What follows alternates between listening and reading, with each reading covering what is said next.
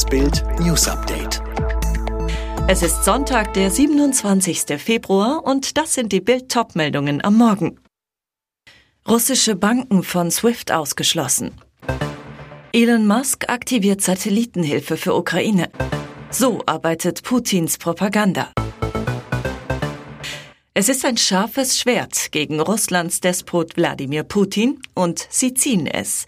Die USA, Frankreich, Kanada, Italien, Großbritannien, die EU-Kommission und Deutschland beschließen weitere harte Finanzsanktionen gegen Russland.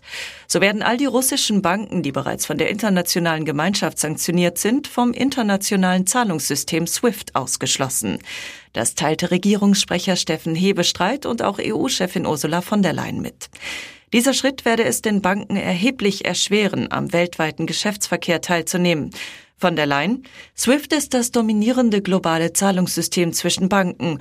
Ohne SWIFT werden die betroffenen Banken kaum mehr in der Lage sein, Finanztransaktionen auf dem Weltmarkt durchzuführen. Damit blockieren wir auch weitgehend russische Exporte und Importe.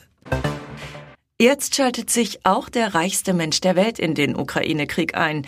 Tesla-Boss Elon Musk stellt der Ukraine ab sofort eine stabile Internetverbindung zur Verfügung, mithilfe der sogenannten Starlink-Satelliten seiner Raumfahrtfirma SpaceX.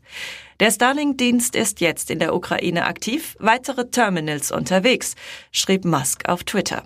Der ukrainische Digitalminister Michailo Fedorov hatte den Tesla-Chef neuneinhalb Stunden zuvor auf Twitter um Hilfe gebeten. Wir bitten Sie, die Ukraine mit Starlink-Stationen zu versorgen. Mit den Stationen von Musks Firma SpaceX wäre es für die Ukraine möglich, Internet über Satelliten zu empfangen. Musk erhörte die Bitte und aktivierte das Internet seiner knapp 2000 Satelliten für die Ukraine. Stell dir vor, es ist Krieg und keiner kriegt es mit. So kann man die Situation von vielen Menschen in Russland beschreiben. Obwohl ihr Land die Ukraine angreift, dort Städte bombardiert, Zivilisten tötet und bei den Kämpfen auch russische Soldaten sterben, ist es den russischen Medien streng verboten, den Krieg beim Namen zu nennen. Sie dürfen lediglich über einen Spezialeinsatz in der Ukraine, der dazu dient, dem Donbass zu helfen, berichten. Den Zuschauern wird weisgemacht, dass es dabei um Demilitarisierung und Entnazifizierung des Landes geht. Kritische Nachfragen werden nicht gestellt. Bild stellt Putins Nachrichtensender vor und was genau sie verbreiten. Aber auch die Ausnahmen. Das lesen Sie auf Bild.de. Wochenlang stellte sich die Bundesregierung quer. Aber jetzt hat Deutschland eine Kehrtwende in seiner Ukraine-Politik vollzogen. Wir liefern Waffen an die Ukraine. Aus den Beständen der Bundeswehr werden 500 Waffen vom Typ Fliegerfaust 2 Stinger zur Verteidigung gegen die Truppen von Kreml-Feldherr Wladimir Putin in die Ukraine geschickt.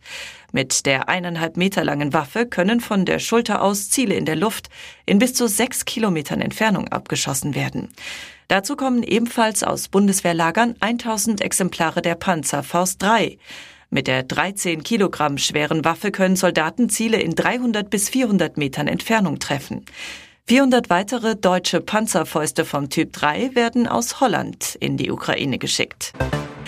Der von Russland in der Ukraine geführte Krieg wirkt sich nun auch auf den FC Chelsea aus. Eigentümer Roman Abramowitsch gibt mit sofortiger Wirkung die Führung des Clubs ab.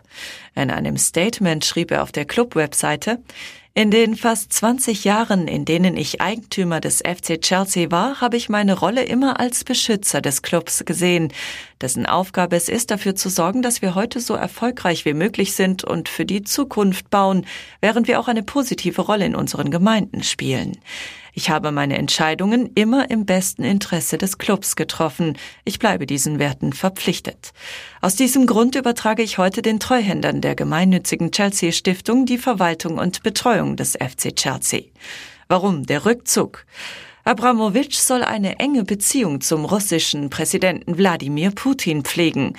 Der Oligarch könnte demnächst wegen des Ukraine-Kriegs Russlands sanktioniert werden. Eklar bei der Aufzeichnung der ARD-Quizshow Wer weiß denn sowas? Schlagerstar Rosanna Rocci war in dieser Woche als Rategast eingeladen, doch ihr Auftritt endete noch bevor er begann. Denn laut Vertrag müssen alle Mitwirkenden einen aktuellen PCR-Test vorweisen oder im Studio einen Schnelltest machen. Doch Rosanna Rocci kam nur mit einem Schnelltest ins Studio, der von der Produktion nicht anerkannt wurde. Deshalb sollte sie sich vor Ort einem Nasenrachenabstrich unterziehen. Den verweigerte Rocci. Daraufhin flog sie aus der Sendung. Die Sängerin zu Bild. Es kam ein Tester im blauen Plastikanzug auf mich zu und wollte bei mir einen Nasenrachenabstrich machen. Den habe ich abgelehnt, weil ich gegen diesen Test allergisch bin.